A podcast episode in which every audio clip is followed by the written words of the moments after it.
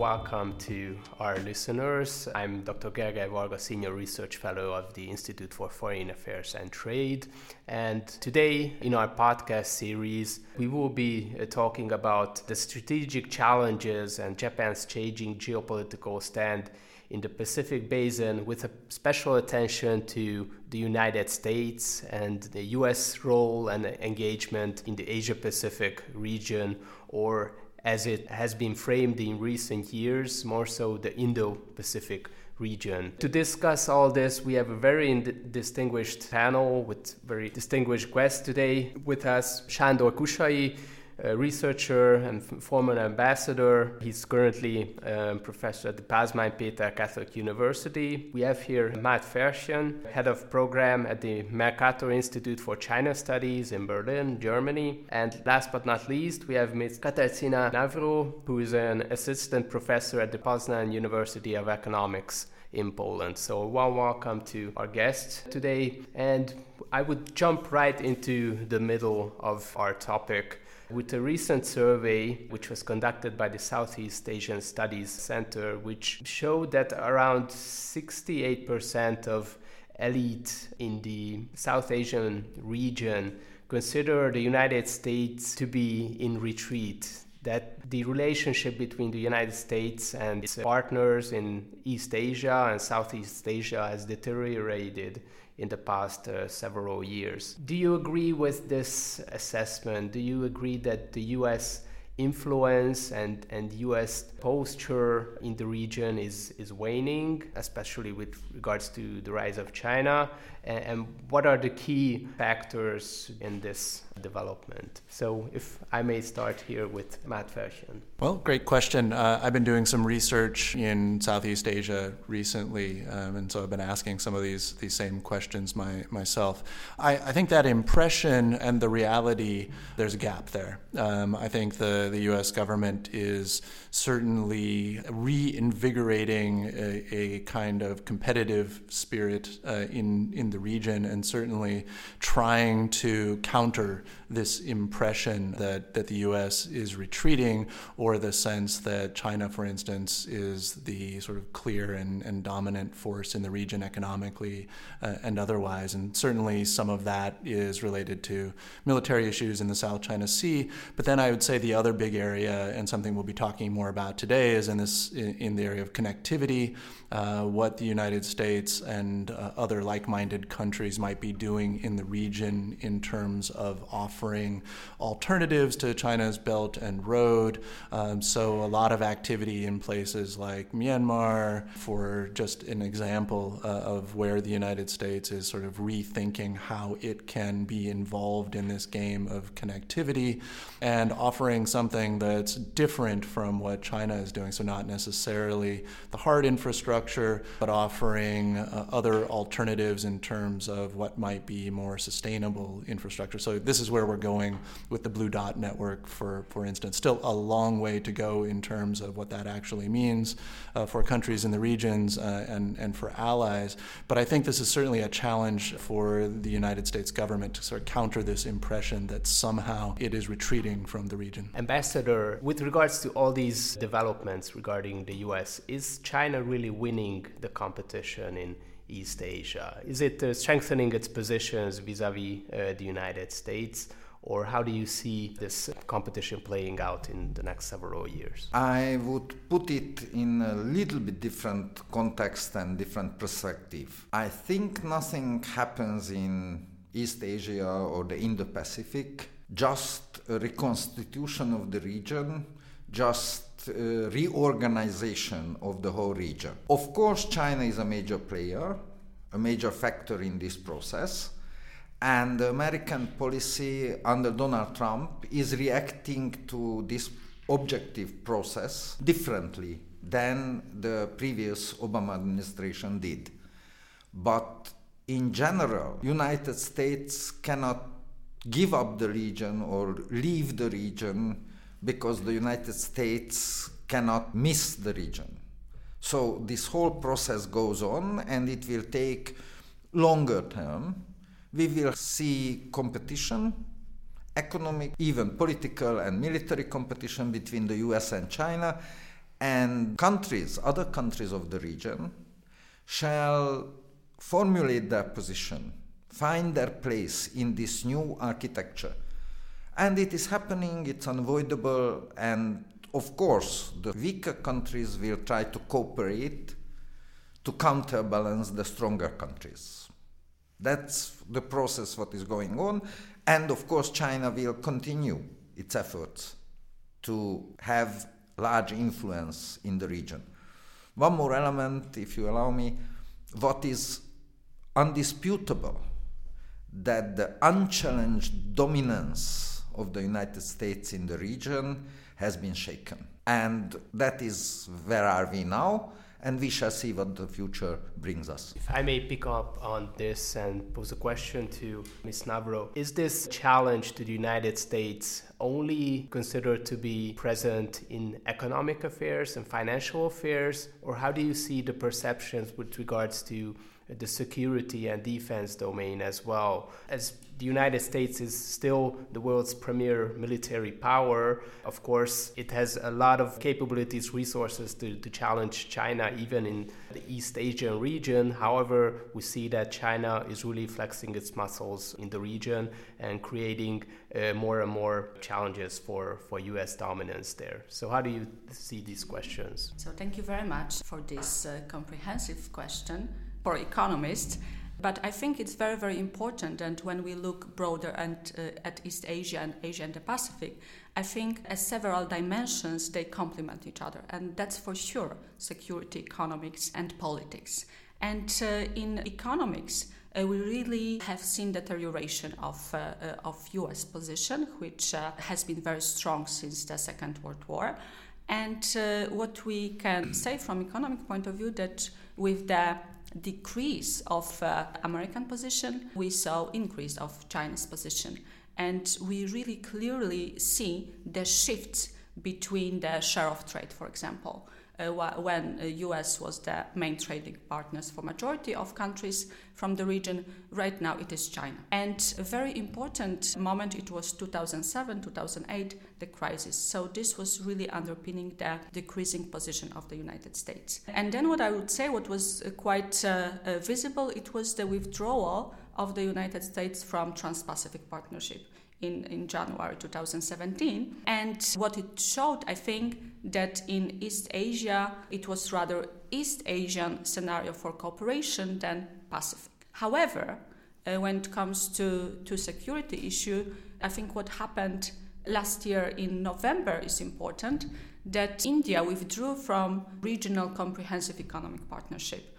Uh, and actually, that form of cooperation has strengthened after US withdrew from TPP. So I think uh, this shows that there are security issues uh, very important in the region, and perhaps uh, this put a big question marks over the possibility to conclude this regional comprehensive economic partnership, and shows that uh, security issue and defense issues are, are very important. Let me bring in Japan into the picture as our today's conference is really uh, focused on this, still uh, one of the leading Asian powers and one of the major global economic powers, uh, certainly.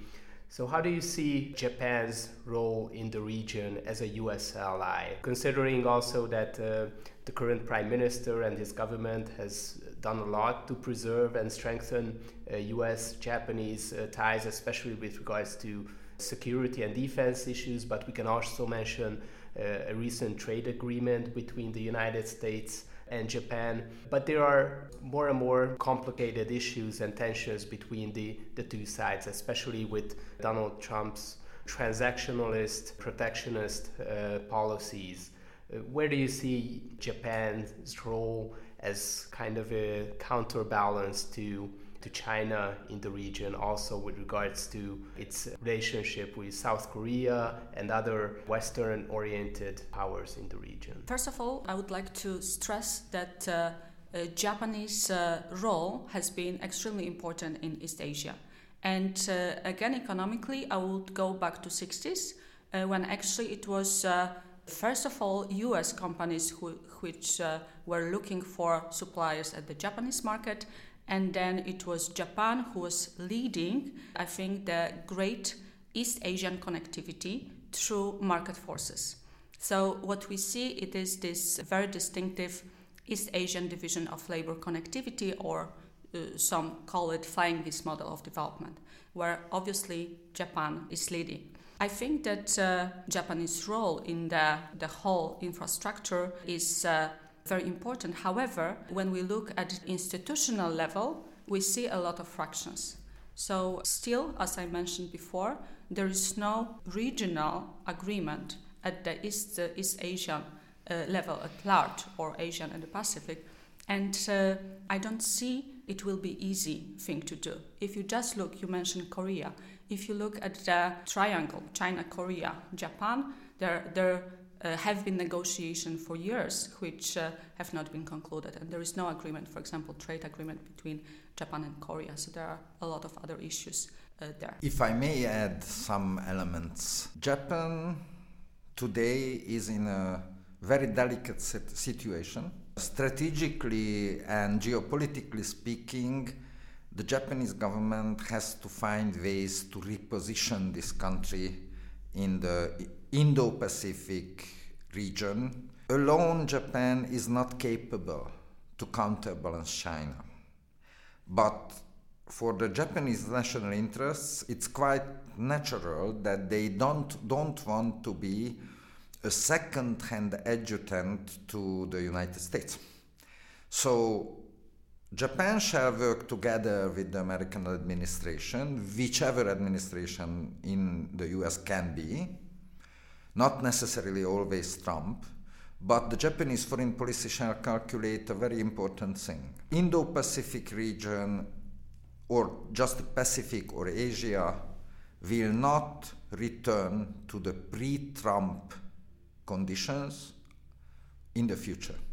So, whatever happens, whether Donald Trump wins the second term or not, it's almost not important the United States shifted its geopolitical and strategic approach to the Asia Pacific region.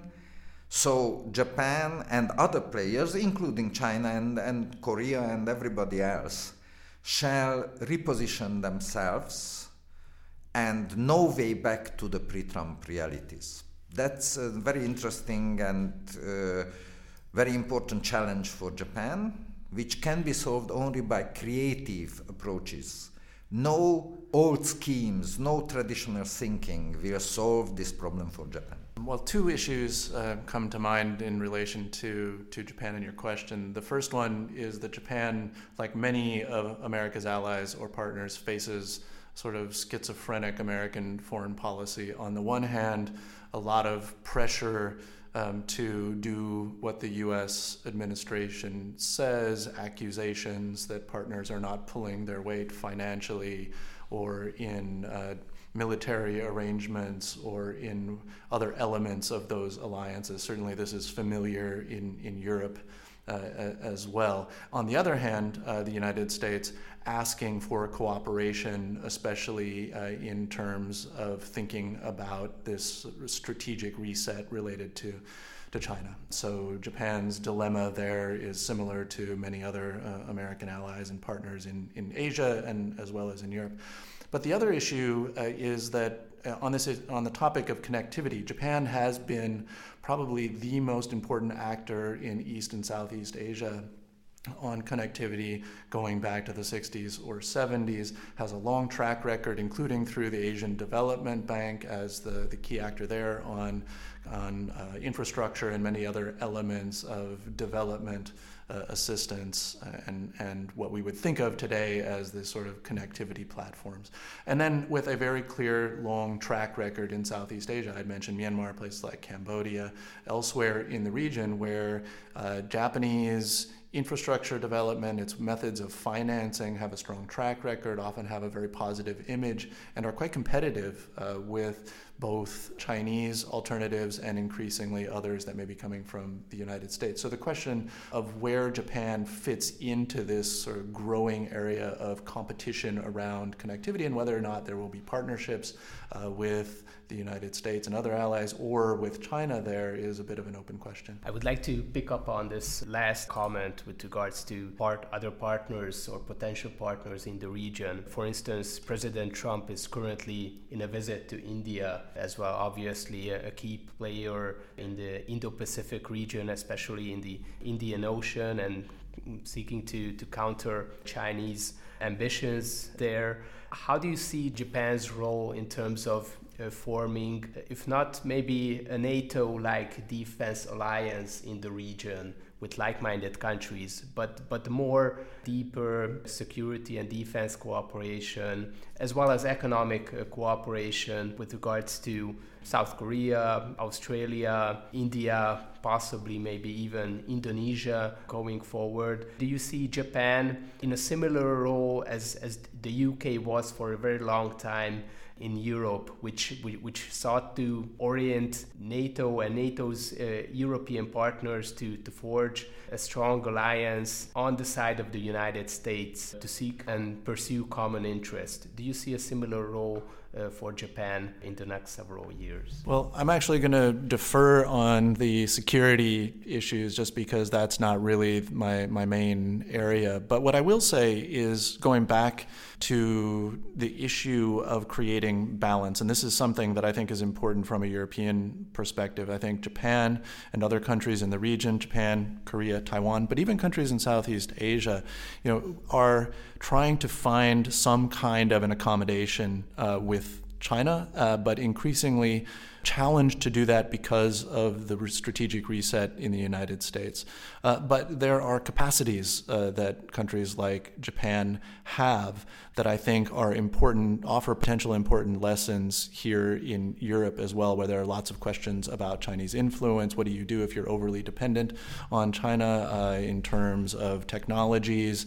or supply chains, and this can include certainly security, military issues as well. And I think that countries in China's neighborhood, Japan, Korea, Taiwan in particular, but others as well, have long experience with trying to create this balance of where interdependence and their own security and interests need to be balanced. And I think the real challenge with this, again, in economics, in trade, and investment, and finance, but also in security, is finding how to maintain this balance given the growing strategic rivalry between the United States and China and trying to forge an independent path where you're not overly reliant on one or the other. I, I want to add one element. It seems to me a little bit simplistic thinking that Japan can organize geopolitical alliances in the region, especially because the other major players in the region, just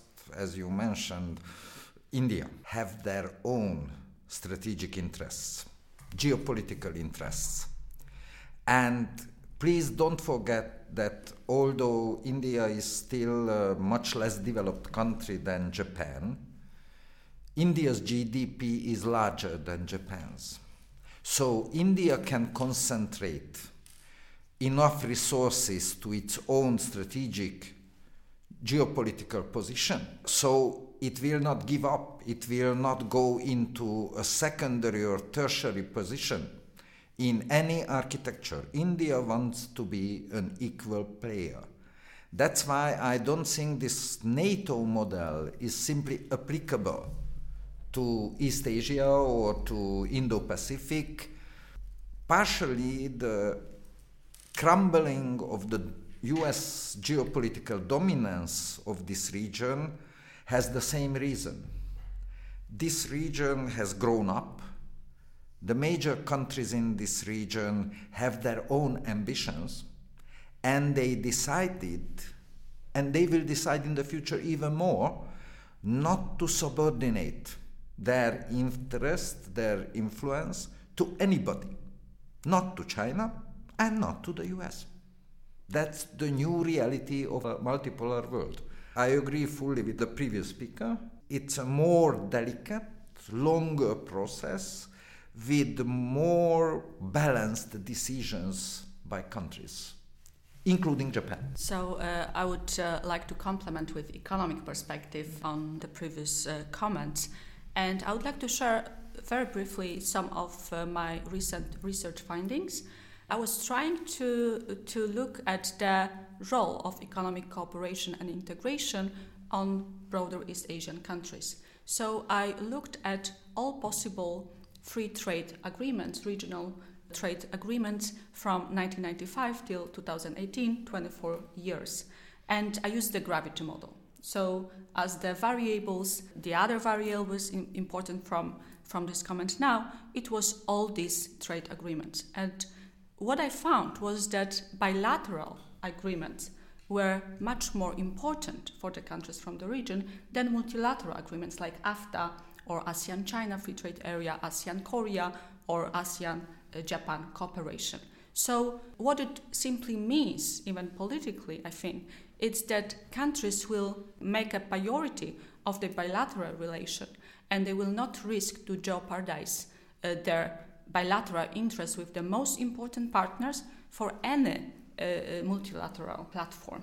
And uh, but then when we look at the NATO possibility or security area, I think in this area it is possible that we will see many structures uh, competing or overlapping structure because I think this is uh, uh, allowed the countries to kind of hedge their position and to balance between the powers. One very last uh, round of question. Europe has not been mentioned yet. Is Europe still a player, a considerable power uh, in the region? And if, if you could name one area where you think uh, Japan and the European Union should cooperate much more intensively and deeply, whether it's bilateral economic cooperation, whether it's development, whether it's, it's security. Can you name any uh, such area where you believe that there's much more potential for European uh, Japanese cooperation, especially with regards to uh, Asia, East, Southeast Asia? So, I'll just briefly uh, mention informal cooperation. And then I would say that Europe and Japan, uh, they should rather focus on people to people contact, on uh, energy, especially green ener- energy and sustainable development, uh, and uh, non security uh, issues and all issues uh, regarding developmental problems. If I may, I will try to catch the strategic geopolitical aspect of it. First, Europe shall put its own house into order. In present situation, the European Union, Europe, has no capacity to influence the Asia Pacific geopolitical or strategic processes. Economic aspect, norm creation in economic field is still Europe has some influence in the region and can influence the processes. But at present situation, the action radius of Europe politically, geopolitically, does not reach even India. No European fleet can sustain any activity in the Indian Ocean or even in the Pacific Ocean. So, Europe first shall solve its own problems to be a player in the India Pacific region, to become again a player and globally. Without putting into order this European project, there will be no European influence in the region, and it will make very much difficult for Europe to implement its interests. Uh, I'll go back to connectivity, um, and this is an area where there already has been some cooperation. So, the new uh, Europe Asia connectivity framework, uh, which the European Commission is just now attempting to put a budget together for, there already is cooperation, signed agreements with Japan on how there can be cooperation uh, related to connectivity in the region. Then the question is, what is connectivity? It often revolves around infrastructure. Then, what kind of infrastructure? Well, we have transport infrastructure, we have energy infrastructure, um, we have digital infrastructure. So, there are lots of questions to be answered here. But again, Japan, uh, as one of the major players, uh, on its own in the region, but also through the Asian Development Bank, has more experience than any other country in Asia in these issues of connectivity, an area where Europe has prioritized activities and presence, whether that's going to reach all the way to East Asia, um, Southeast Asia, maybe Central Asia, again, sort of where the regional focus might be. But I think this is one of the most plausible areas, lots of questions to be answered. And then finally, on this, I think there's a role to be played uh, in Europe in sort of um, mediating between U.S reactions and the sort of growing strategic rivalry between the United States and China. Um, I think the, the European approach and thinking about what is sustainable connectivity, how can it be financially sustainable, uh, how can it be environmentally sustainable, that uh, offers, I think, some real constructive uh, input into what is often a rather destructive zero sum game that the United States is playing in relation to, to China. So I think there's real opportunities there for Europe to play a constructive role, potentially with Japan in this area of connectivity in Asia. Thank you. Well, if we are speaking about uh, geopolitical Europe, or at least the ambitions to have a geopolitical European Union, I think one of the key takeaways from this podcast is that there is in the Far East a, a very mm, willing and very capable partner the European Union has in terms of a lot of the strategic objectives uh, and issues that are on the table, also with regards to uh, the EU's global role, whether it's international norms, whether it's preserving the rule based international system, whether it's uh, economic development. I believe that there are a lot of uh, of issues which we touched upon, where uh, Europe and Japan can forge a stronger bond uh, together. So, with this, I would thank our guests for their valuable contribution for this podcast uh, to Ambassador Sándor Kusai, to, to Matt Ferchen, and Ms. Katarzyna Nawrot uh, for their uh, contribution for this real interesting and inspiring uh, discussion. And for our listeners, please stay tuned for our future podcast. We will have several other podcasts with regards to China and its role in the Eastern Pacific region. Thank you.